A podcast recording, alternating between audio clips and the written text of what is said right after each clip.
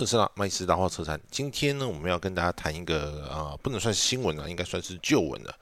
那这个新闻呢，其实就是在上海车展的时候。那么上海车展在国际上呢，它的确是个一级展。那么一级展的意思就是说呢，在我们过去来讲的话，车界的车展比较大型的车展，就是比如说像法兰克福车展，或者是洛杉矶车展等等。那早期还有东京车展。那么东京车展它后来其实有一点点被降级了。它的降级的意思是说，呃，它以前是一年一半的，那它到后来之后呢，它就跟所谓的这个改装车厂啊轮子去举办了。那因为大家也知道，就是说。车展这个东西呢，它要耗费的东西非常的多。那么当然了，今年上海车展，大家比较关心的一个周边话题，其实是这个 B N 啊，不不是 B N W，是 Mini 的这个冰淇淋的事件。那这个事件呢，我帮大家复习一下。这个事件就是说，有这个。呃，算是参展的民众啊，中国的民众啊，他到了这个 mini 的这个展台，那刚好他们 mini 的这个展台有在办一个活动，他啊，他们就是说，啊，只要你登录他们的 APP，然后出示一个月换呃兑换券的话呢，你就可以换来一个冰淇淋。那么结果呢，在这个观展的时候呢，就有人呢去拿了这一个啊，就去问这一个他们的柜台小姐，就说啊，那有还有没有冰淇淋？柜台小姐就跟他说，哦，没有了，今天的分量已经没有了。结果呢，刚好呢，可能因为中国他们现在非常流行所谓的自媒体啊，就是无论是拍抖音啊，拍什么之类，就是无时无刻就是会有人拿个手机去去录着这样，就刚好有人就录到一个这个一个外国人，然后他到了，同样是他到了这个柜台前面呢，他就去问他说，啊，你有没有冰淇淋？那他是用英文啊，那结果这个柜台小姐非常的热情，还跟他讲说，哦有，那还有很多的口味哈，跟他讲说，哦这个口味是什么？这个口味是什么？那拍到这个影片的人呢，他就把这个影片上传到抖音上面，当然引起非常大的广大的回响啊。就是，呃，有人说这个中国的小粉红的玻璃心又碎了，啊。他们就讲，就说，哎，为什么这个一样的参展要把人呢分为这个所谓的三六九等这样子？那这个事情后来闹得非常非常的大，那甚至有一些网红呢，他或许是为了蹭流量，他或许是为了就是因为他是个热门的议题嘛，自己买了冰淇淋。到这个战场去发，然后呢，他就说中国人就是免费吃哦，这个不是 mini 发的，这是我自己带来的。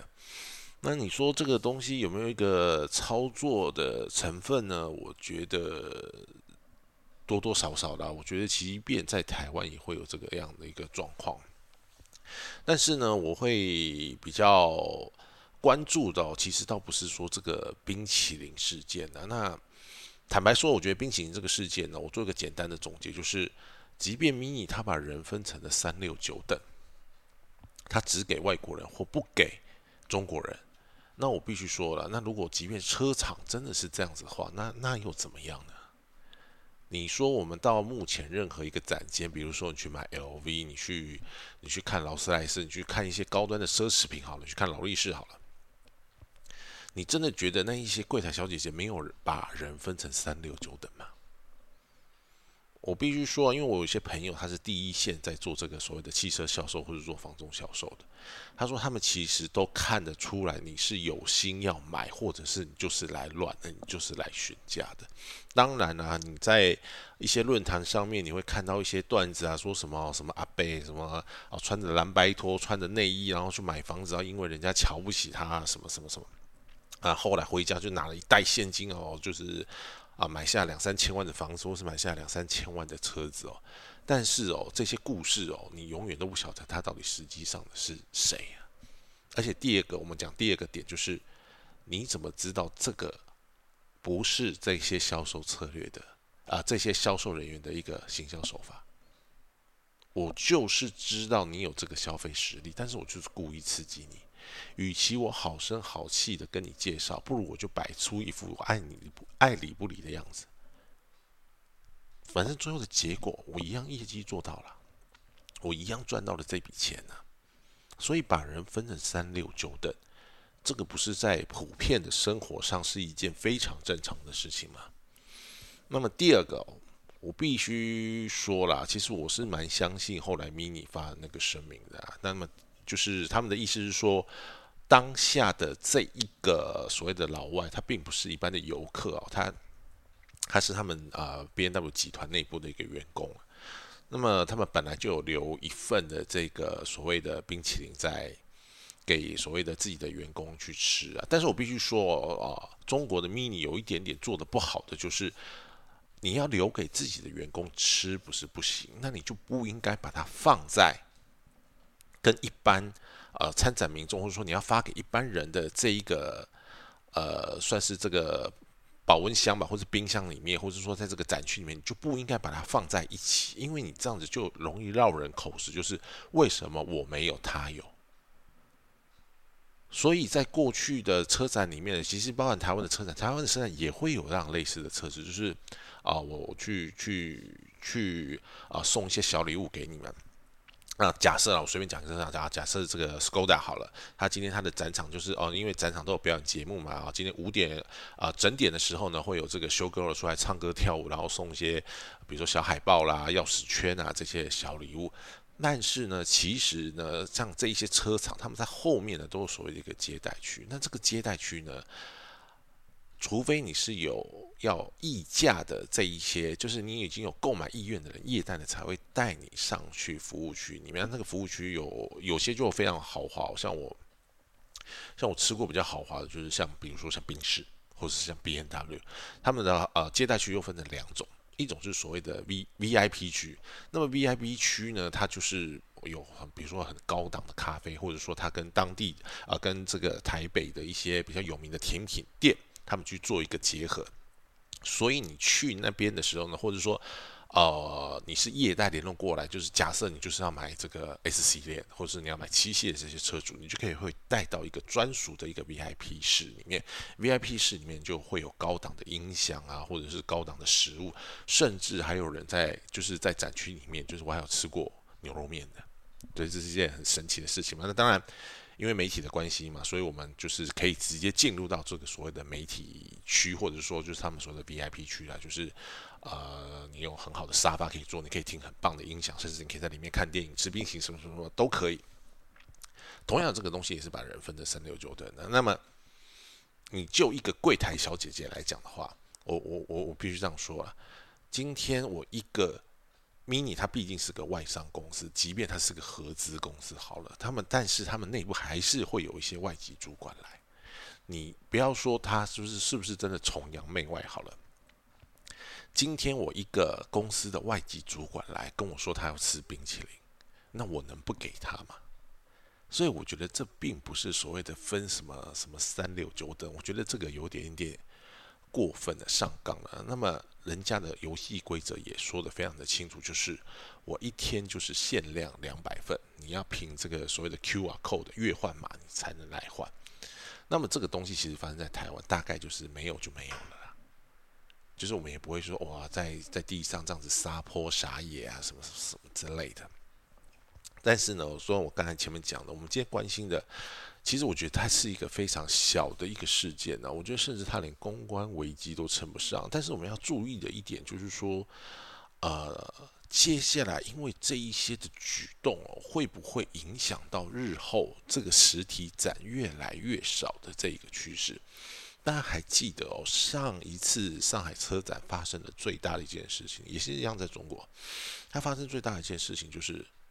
特斯拉的车主跳上车顶去维权这件事情，那么后来不管是他们怎么处理了，反正这件事情，然后央视妈妈也下了指导期，就是说大家不要再播了，不要再讨论这件事情。OK，这件事情它也落幕了。然后 OK，这件事情落幕之后，今年的上海车展，特斯拉是没有来的。那当然有可能是他们的这个创办人就觉得说，哎，这个参加这种所谓的。呃，实体的车展是没有意义的，对它的销售量是没有帮助的。他们的买家啊，大部分都是透过网络去订购的。那么今天 Mini 发生这件事情，或是 B N W 发生这件事情，B N W 集团发生这件事情，会不会影响到他们日后要参加实体车展的这个意愿？我这样子顾虑哦，其实是有的。为什么呢？因为大家可能不知道啊。中国的车展这个价格，我个人是没有接触到，但是光是在台湾啊，光是我们以前两年半的这个所谓的台北车展啊，或是呃这个新车大展，平均一个展区哦，比如说像 Volvo 的这样的展区，我不晓得你们以前有没有去过车馆，大概像 Volvo 这样子的展区不大哦，大概就是两个单位吧，或是三个单位，就是他们是用啊一个区块一个区块这样分的，大概两个单位。呃卧铺的展区大概就是算 B 级的摊位或者是 C 级的单位。这个 B 级跟 C 级不是只说它的豪华程度，而是说指它的规模。那么像和泰 B 啊，Toyota 的这种东西，因为他们的占地非常的大，VAG 集团他们就是所谓的 A 级展区哦，就是他们的占地非常大，或者是说像 B N W 宾士，他们一定要最大的，然后最方正的那一块，即便价格再高，他们愿意去付。光是这个 B 级摊位的这样的一个展区啊，他们平均啊，包含你看到这些造景啊、舞台啊、展示车的地方啊，什么什么，不包含人的成本的搭建的费用，大概在两千万，就两千万。你因为你还要再叫业代来值班嘛，你还要再请 model 过来表演嘛，光是这个舞台的建设就两千万的，但是他能做多久？就一个礼拜，一个礼拜的时间。场地就要还人家嘛，东西要拆掉嘛，而且像这种东西都是一次性的，它其实没有办法多次利用，除非说你那些沙发，我今天台北车站展一展之后呢，我就把它搬到了这个呃台中，或者是搬到高雄这个车站，然后就去举办，这个是可以利用的。其他你说一些什么木板啊、背板的舞台啊，这些就是用了一个礼拜，七天可能不到七天，因为他们要提早拆，大概就是六个工作天全部拆掉。所以有后来呢，包含蛮多的车长在台湾呢，包含这个台湾兵士，他就宣布说，他们以后不再参加这些车展了。那么要参加车展可以，就是下面的经销商，比如说中华兵士或者是什么福隆兵士啊，什么什么之类的，你们去参展。那么我身为中央指导单位，我补助你一些钱，但是他们不会的主动去参加这些车展。那么甚至呢，呃，像之前在疫情的时候呢，其实有一度想说，那已经两年没办了嘛，那要不要啊？今年把它复出？但是呢，很多车厂呢，它可能也是说啊，因为疫情还是没有非常的明显啊，还是没有这个明显的放缓的趋势，他们不办，都陆续退出了。所以这件事情后来就不了了之了。因为在台湾办这个所谓的台北车展的话，它的主办单位就是所谓的。台湾的这个贸易商工会汽呃汽车车辆进口商贸易工会，他们所所组成的一个团体，然后他们会去开会啊，比如说这个宾士 B N W 啊、Skoda V A G 啊、奥迪什么什么之类的，啊苏巴路大家全部都找过来，啊，他们说啊，今年要办啊，哦，那这个场地大家怎么分啊？就是大家会在年前的时候，大家就会先瞧的差不多了。那么后来呢，是因为太多车展没有参加了嘛，所以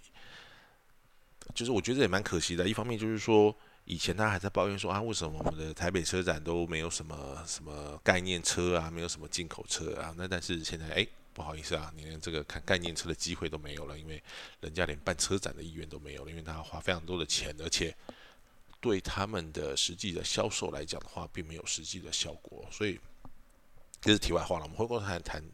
这个所谓的上海车展。那么上海车展在发生了这些事情之后。他们会不会觉得心灰意冷啊？就是说我花了这么多钱，然后想要跟中国的这个市场打交道，那但是我受到了这一个这个待遇，这个下场是这个样子的。那么，这是我关心的第一个问题，就是上海车展，它啊，明年应该就没有上海展，明年就会轮到北京，会变成北京车展。那么呢，在值此同时呢，大家也啊比较认识我的人都知道，其实我是个抖音迷啊，我非常的。每天花很多时间去看那个中国的抖音哦，特别是我关注了非常多这个所谓的啊，中国在叫什么说车人，包括什么虎哥、猴哥啊，什么什么就是猪啊八戒啊这些所谓的动物园联盟啊这些的。那么其中哦，我看到了一个蛮有趣的一个评论，就是因为他也跟我们台湾的媒体一样嘛，车展来的时候，这些所谓的车评人他们都会去把所有的展区逛一遍啊，然后看一下有什么概念车啊，大概讲解一下，然后拍一个小短片这样。其中呢，我就听到这个虎哥哦，就在他的一个节目上说啊，今年他们发现的一个趋势就是合资品牌变少了。那么合资品牌变少的这个意思就是说，呃，过去像这个，即便是宾士，那么北啊，像宾士的话，就有所谓的这个北京宾士嘛，就是他要跟这个当地的企业合作。那么 B N W 也是。啊，包含像什么雪铁龙啊、丰田啊，那么丰田的话就有什么什么什么一一汽丰田还是什么什么什么，反正乱乱七八糟的。所以在以前在中国，你要成立车厂，要成立这个企业来讲的话，你必须要跟当地的这个呃政府或者说当地的企业做一个共同持股，你不可能是一个独资公司。目前台啊中国唯一一个百分之百独资的公司哦，就是特斯拉。那这个是为什么？我等下会会跟大家讲。反正虎哥就是说呢，今年的这个合资品牌变少了。然后呢，自主品牌变多了，就是自主品牌参加的这个摊位变多了。然后呢，还有个趋势呢，就是这个新能源车，他们就是我们讲的电动车啊，电动车也变多了。那我觉得这一个其实是一个非常有趣的观察点呢。我们套回去，刚才我们讲的就是在上一届的上海车展里面，特斯拉因为发生了这个所谓的维权的事件，所以他今年不参加了。那你说这个不参加对他有没有什么影响呢？就跟台湾一样，台湾的这个特斯拉也是百分之百由总公司持股的，所以跟台湾基本上没有什么关系，它就是个外商的公司。特斯拉之所以特别的原因是在于说，其实中国在发展这个电动车的时间已经非常非常的早了。那它也跟台湾一样，就是靠什么？靠高额的补助，我鼓励你这些车厂去生产所谓的。啊，这个所谓的电动车，那我给你很多的补助，结果就发生了一个什么样的事情？结果这个补助持续了蛮久了，持续了十多年之后呢，中国他们自己内部发现一件事情，就是很多车厂干脆就是赚这个补助的钱。什么叫做赚这个补助的钱？因为他们的补助是按照这个车辆来算的嘛，比如说我一台车子就卖，呃，假设一台车子我就补助你三万块人民币好了。那这些车厂的有些他很聪明啊，那你既然一台补助我三万块人民币的话，那我就做一台成本两万块的电动车，我就只要有个车壳、有个轮子、有个电动机的马达，然后装个电池，跑不远没有关系，续航力五公里、十公里也没有差，因为我没有时间要贩售，我就要赚你这个一万块钱的差价。所以呢，这一些车厂呢，他也非常的聪明，就是他又去成立另外一个子公司，比如说哦，我是呃麦斯这个车厂，那我成立一个这个，我就推了很多的电动车嘛，我就推了一百台的这个所谓的微型电动车，哈，我每一台就拿了这个三万块人民币的一个补助，那我一百台的话，我就拿到了这个啊多少三百万三百万的这个补助。但是呢，我这一些车子呢，我卖给谁？我又自己去成立一个小小的公司，叫做小麦斯这个计程车，计程车行。可是呢，我的车子从来不上路，为什么？因为我买来车子之后，我就直接把它放在停车场，我就让它报废。反正我就要赚那个一万块钱的价差，甚至因为这个车行也是我自己的，我赚的钱可能更多。我可能里面一些配备都不用装啊，我不用装音响，反正没有人要开这个车子啊。所以中国他们的他们的政府其实也发现到一个这样的一个状况，就是好像大家都是来骗补助的。那结果这个电动车真的是做的不怎么样，除了比亚迪之外，其他车子真的是做的是就是粗糙烂制的。所以后来他们决定就是哦，为这个特斯拉开了一个先例哦，开了什么先例？就是说你可以百分之百的去持股，你不需要跟这个当地的汽车业者合作，也就是说。呃，像呃，MG 它就是被一汽收购了嘛，就啊，就是被上汽收购了嘛。他的意思说，你不用跟这个上汽或者是说什么华晨宝马这样子跟中国合开公司，百分之百这个股权就是你的，你里面也不需要像什么富士康一样去成立个什么什么党的什么中共产党的支部什么都不需要。那么呢，管理学呢管这个东西叫做鲶鱼效应啦，就是说我在一个池子里面呢，大家如果是同种的话，大家会觉得说啊很习惯嘛，大家都是好朋友，你跟我都一样嘛，所以我就放了一个鲶鱼进去呢，就是去刺激当那些生态，就是因为它求表现。这个在职场上面哦，最明显的就是啊，比如说像这个公营机构，那里面都是自己人嘛，或者是都是学长学弟的关系。那大家就觉得说，哎，大家就是论资排辈嘛。然后接下来这个老总退了，那接下来我的年资最高，那么我也最接近这个东西，一定会轮到我。那么鲶鱼效应的？呃，意思就是说呢，我大家都觉得说你就是在这一群里面去选出来嘛，我就放一只鲶鱼进去，我就从外部去找了一个外部的经理，就是说啊，大家都要争这个总经理的位置，那么大家就以为说，哎，接下来总经理一定是原本集团的几位副总一定拿得到的嘛？哎，我就偏偏呢，我就在。加入一个外部的副总，哎，这个副总是我从国外的这个什么某某的产业，我把它挖角回来的，那大家就会紧张了，就说哇，你找一个外人来，哦，没有关系，那我要开始表现，这就是所谓的鲶鱼效应。所以当特斯拉进来之后呢，其实中国政府给他补助的力道是非常大的。你要土地给你土地，要钱给你钱，要人我帮你招人什么之类的，而且你还不用跟中国的企业合资，你也不用担心技术外泄这个问题。所以他在上海的这个工厂，他盖的非常非常的一个非常非常的一个迅速。但是也就是这样子，所以他可以上海车展，他不爽了，你把我惹毛了，我不来了，可以吧？但是你都说今天这个 Mini 或者 B N W，他们也许没有这样子的勇气哦，因为你要考虑到这个所谓的啊华晨这一边，就是他们中国车企这一边，我有百分之四十九的股份的，你凭什么不来？你不来，你车子要卖给谁呀？所以这个就是，我觉得啊，这个在额外牵扯到一个东西哦。之前呢，这个宾士的德国的总裁哦，他。接受媒体的采访说，他讲了一句话，他说：“远离中国市场是不切实际的，而且是没有必要的。”那外界的解读就是有，当然了，你如果用政治立场解读，就是你就是舔共啊，或者什么之类。但是在经济的立场，就是。他们在德国在中国的投资的企业还是非常非常的多的，包含他们的一些基础建设，比如说他们的高铁，或者说他们一些铁路啊，什么重工业之类的，蛮多其实都是德商在在投资的。那更不要讲汽车了，光是 VAG 集团的下面的每一个品牌，几乎每一个都有在中国大陆设厂。然后宁德时代做电池的这个东西，其实 VAG 集团他们也有部分的持股，就是因为他们想要。获得比较便宜的一个电池嘛，所以他们要走当然走不了。那但是美商它不一样，我是百分之百持股啊。我今天如果一个不高兴，我要关厂就关厂，我又不用跟你交代什么东西。同样的，日本车厂跟韩国车厂，因为他们最近其实他们在中国的销售量也变得不好。那么中国人有一点点，他们其实是排日的，因为之前这个。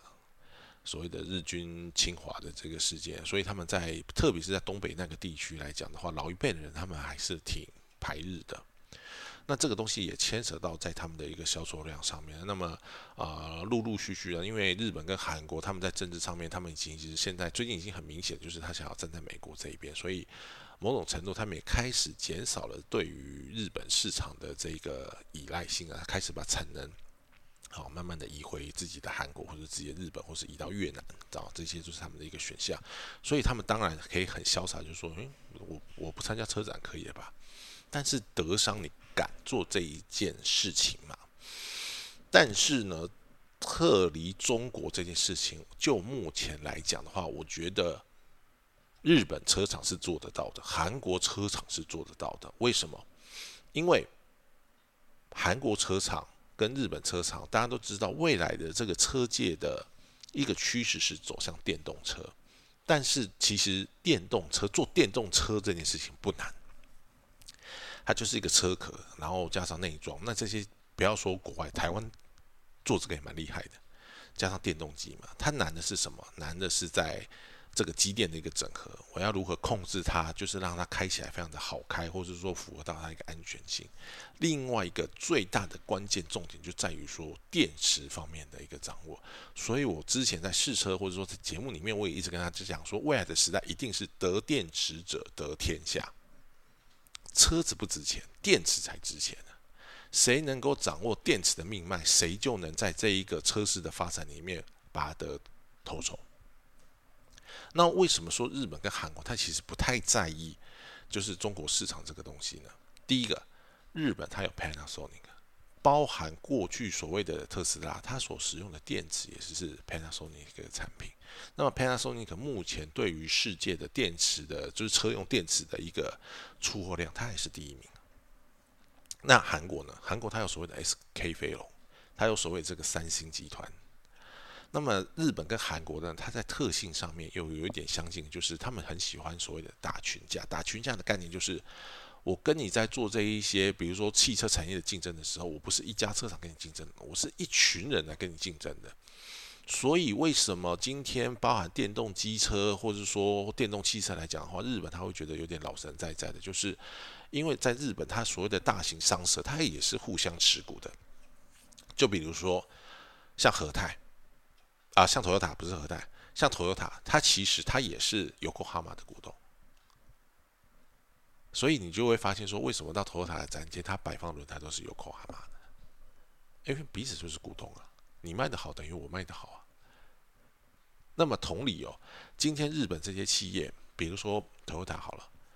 它也有这个 Panasonic 的股份的，那 Panasonic 也有部分 Toyota 的股份的，所以大家都是股东的关系啊。所以我今天要去跟你议价的时候，我今天要去跟你做谈判的时候，我去竞争起其他的这一些，比如说中国的这一些汽车厂牌的时候，我当然会有所谓的日本国家队嘛。那当然韩国有所谓的韩国国家队。所以他并不是太害怕这个，就是感觉就是说，哦，我我当然了，中国在过去来讲的话，因为它的市场非常的一个诱人哦，因为它的整个总体的量是非常大。但是德国不一样，德国目前为止它没有一个很明确的这个所谓的电池的制造商，它唯一目前的一个依赖电池制造商，其实就是在宁德时代。那个这个宁德时代，宁德时代看起来好像是个外商公司，但是它其实是大部分的股份是在中国的手上。所以我必须要跟你合作。那为什么说我觉得德商会越来越没有办法离开中国市场？有一个很大的原因，就是因为就电动车领域来讲，我觉得 VAG 集团或是双 B 集团，他们变得不特别了。同样是抖音，胡歌在逛抖音的时候呢，他看到劳斯莱斯，因为劳斯莱斯他也推出了一个全新的一个电动车的一个车款。但是虎哥讲了一个评价，我觉得非常的有趣啊，他就说。哇塞！现在等于是这个整个劳斯莱斯从这个机械表变成了电子表了。那我觉得这个比喻非常的好。我不晓得大家有没有玩手表？我以前有跑过一阵子的钟表线哦，所以我知道，就是其实呢，人呢，就是人家讲说什么啊，穷人玩车，富人玩表。因为你买表的时候其实不太能贷款的，那车子你可以有车贷嘛，但是买表不行。那在买表的人呢？但是你如果说稍微对这个表有兴趣，他就知道说，哎，小朋友才在戴卡西欧，对不对？现在就是你要买劳力士啊，要买什么之类的，要一定要机械表哦，一定要潜水表。这个机械表不管是什么百搭什么 PP、AP 呀，哦，这个才才够看。那么最顶的话，就是你要攻顶的话，就是你的手表里面要装个这个所谓的陀飞轮。但是呢，这个。所谓的机械表的这个世界里面，我跟大家讲一件事情，就是大家觉得说机械表好像很厉害，因为它很贵嘛。比如说像劳力士，你任何一个什么鬼的系列，就是要三十万台币，而且只是公价。你现在的市场一定已经被炒成所谓的超定价了，甚至你要配表。但是就功能面来讲，我跟你讲，不管是劳力士，不管是 IWC，不管是 PP 还是 AP，它的准确度其实都比不上你的。卡西欧，它都比不上你的电波计时。这也是为什么很多买这些所谓的高级腕表、高级机械表的人，他可能一年都要回去保养一次，要去做校正，甚至他要买一个动能箱，因为买机器表它是不能一直长时间放着不带的，因为它会没电什么之类，所以它放在一个特殊的机器，就让它一直转，就是让人家好像就是说这个表在运动一样。然后你要去帮他什么，就是校正啊、归零什么之类，他其实很麻烦。那你会就觉得说，那为什么要有钱买一个不是很准，可能会呃这个会会会停下来这个表？只是因为它是机械表。那同样的，这个东西我们把它回过来放在车子里面。今天劳斯莱斯它之所以很屌的地方，就在于说，过去中我们觉得所谓的这个燃油引擎，不管是汽油引擎、柴油引擎还好，它都有所谓的震动性嘛，它都一定会有一些杂音嘛。诶，劳斯莱斯屌的地方就在于说，我可以把一个汽油车做到毫无声音。加上我用了一个很好的内装、很好的装潢，然后很好的这个钣金什么之类的，让你觉得说哇，坐在里面真的太舒服了，所以我愿意花这个两千万、三千万、四千万去买一台劳斯莱斯。可是当劳斯莱斯变成电动车的时候，我想要问一点的就是，那它屌的地方在哪里？电动车本来就很安静啊，最多就是马达控制嘛，马达输出有时候会有个共鸣声嘛，就像捷运这样的声音嘛。那它有很难吗？同样的问题，我也要问保时捷跟这个速霸路。保时捷在中国的销售量是非常的好的，但是他们好的这个车型还是在九幺幺车型，而且是越特别的，像其实也跟台湾一样啊，什么九幺幺 Turbo、GT Two、GT 三啊、RS 啊，这个东西卖的非常非常的好。泰康在中国卖的没有很好，那你要去思考一下为什么？宾士的 C 系列跟他们的 E 系列在中国也卖的非常的好，但是你说它的 EQC 卖的好吗？它的电动车也卖的不好。同样的 B N W 也是啊，B N W 大家可能会，嗯，可能要它的 M 三。好，M 五就是这些性能改装车，也是一样要排哦，要排大概两个月、三个月之类的。奥迪的话，一样是这个 RS 哦，也特别是 RS 六 a v a n 你要等的非常非常的一个久。所以这些车商他卖的好的，都是一些稀有的性能车，而且都是燃油车，而不是所谓的电动车。为什么？因为就电动车来讲，我觉得现在的电动车在车坛，它其实有个 洗牌的功能，就是。过去你做的好或做的不好，到了电动车世界，大家都一切归零。因为特斯拉的出现，因为特斯拉它是个新品牌，所以它很多的标准会从特斯拉下去做比较。所以我就要问这一些所谓的德系厂商：，当你放弃了油车之后，你要转攻电车的时候，请你告诉我一个理由，就是为什么中国的市场它要接受所谓的这一些德国的电车？而他不去买小鹏，他不去买理想，他不去买比亚迪，他不去买五菱，这些既便宜、维修服务在据点在中国又多的这些电动车，你说这个理想的，他们最近推出个仰望什么之类的，哎，他卖人民币也是要三四百万，也是修旅车啊。那当然了，中国有些人是批评说这些车子不见得卖的好，但是代表说什么？中国在推这个所谓的新能源车市场，他们已经有太多太多的自主品牌了。那过去在内燃机的世界里面，有些东西我真的是无法超越你的，比如说引擎的开发，因为引擎的开发可能动辄就是要好几亿的这个钱，而且开发了还有可能失败。所以过去的这一些车厂，它其实是用的是它的老本。我在这一颗既有的引擎里面有去做一些开发，做一些研究。好了，现在等于是被按下一个 restart 键，大家重来。你以前花的那些钱全部不算数，我们现在全部来做电动车。结果你发现你要跟人家比内装，我跟你讲，现在中国的内装非常的厉害哦，你可以。到任何的，就是市面上的改装厂，然后他就跟你讲说啊，我这个有你这个版型，你只要把车型报给我，你的这个皮椅啊要改成什么样子都可以哦，什么小牛皮、翻毛皮啊，什么皮都有，还可以选颜色哦，连顶棚啊、方向盘啊、A 柱、B 柱那个包覆，只要你看得到、肉眼可见的东西，全部都可以改。你如果是买 T 六啊、T four 啊、T 六的这一种所谓的这个 MPV 来讲的话，你的地板还可以改成像劳斯莱斯这种所谓的木质地板，够屌吧？这个东西台湾目前可能有人改吧，但是我觉得看的不多。然后他这个皮革，他也跟你讲说，我这个就是跟这个原厂同等级的，他现在他们现在改装都可以做得出来。然后你现在德国车商才在做那个所谓的，因为现在最多就是驾驶座到这个中控台所谓的二连屏嘛。现在中国早就在三四年前，他们现在连副驾驶座都可以看抖音，都可以看电视，因为它啊手套箱上面的这个副驾驶座手套箱上面的这一个小小的一个区块里面，他们改成一个荧幕了。所以论内装你也没有中国车上屌，论售价你也没有竞争力啊。那你德国车商你要跟人家竞争什么？我觉得这是个很好的一个一个思考点呢。那同样的问题哦，我之前在试驾速霸路的时候，我也说过了。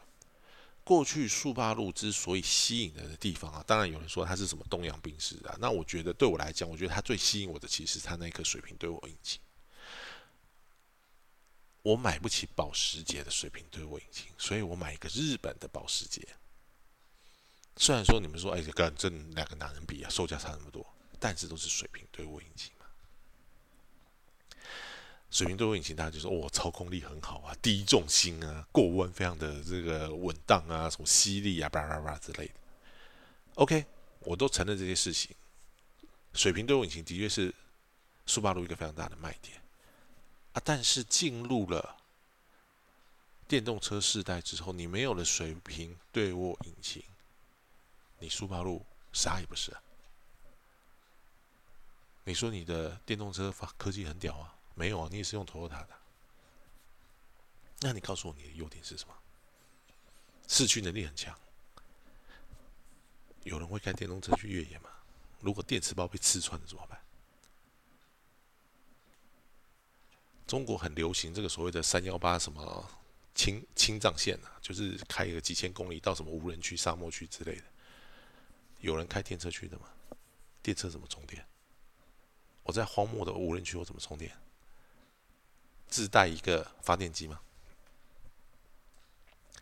所以，我觉得电动车它对于很多之前是弱势品牌的一些车厂来讲的话，我觉得它是一个很大的一个转机。包含台湾的，你说像现代，或者说像 Kia，过去可能大家对它的油车诶印象不是这么好，借由电动车的这样的一个翻转之后，他们最近销售量也开始慢慢的一个起来了。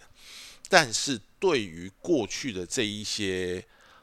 燃油车上来讲，好，特别是强调操控、强调品质的这一些车商，你们真的要好好注意一个很大的一个问题，就是当你的车子没有了引擎、没有了内燃机之后，你在电车市场里面，你要靠什么来吸引人家？你要靠的是我比别人省电吗？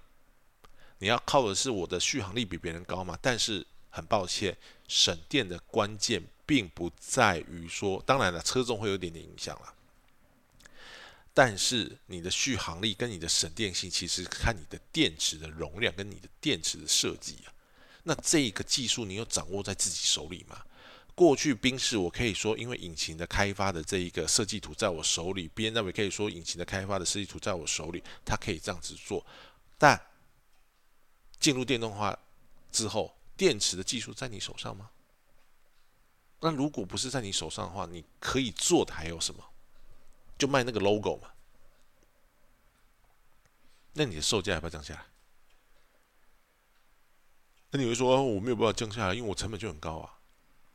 啊，因为电动车最大的成本、最大的花费其实在电池啊。所以你掌握不了这一块，你拿什么跟人家竞争呢？所以我在这边大胆预测，我认为德国车厂在中国的市场节节败退，我觉得它是一个必然会发生的一个东西，因为它没有办法跟中国当地的车企去合作，除非美国或者是欧盟的这些国家，它有办法可以截断它在电池供应的这一块，就是大家可能不卖一些东西给他。但是讲过头来，这个东西非常的难啊，因为第一个电池它其实没有。它不像晶片一样，它有这么多高科技或者说一些管制品的一个技术。那加上我们以前课本常学的嘛，中国对不对？物地大地大物博，我什么东西都有啊，我什么盖我盖什么都可以。所以我不管要提炼、要精炼，或者是有什么污染，我自己内部我可以处理掉。所以你如果说，我觉得说，如果说德国车企这一些车商啊，你们还想要透过中国的。这个市场想要再去做什么时候，或者说你们要迈向电动车的这个过程里面，我觉得你们要更思考的一点就是，你们到底本质是什么？那你们可以掌握的核心技术又是在哪里？那我觉得这点是非常的重要的。好了，那我们今天的节目就这样子，我们夯不啷当也讲了快四十分钟了。那今天的节目稍微长一点点，那么希望呢你能够喜欢我们今天的节目。那么下一次呢，我们会再找一个有趣的话题来跟大家聊聊车市的状况，以及我对于这个汽车产业的看法。那我们今天的节目就到这里喽，拜拜。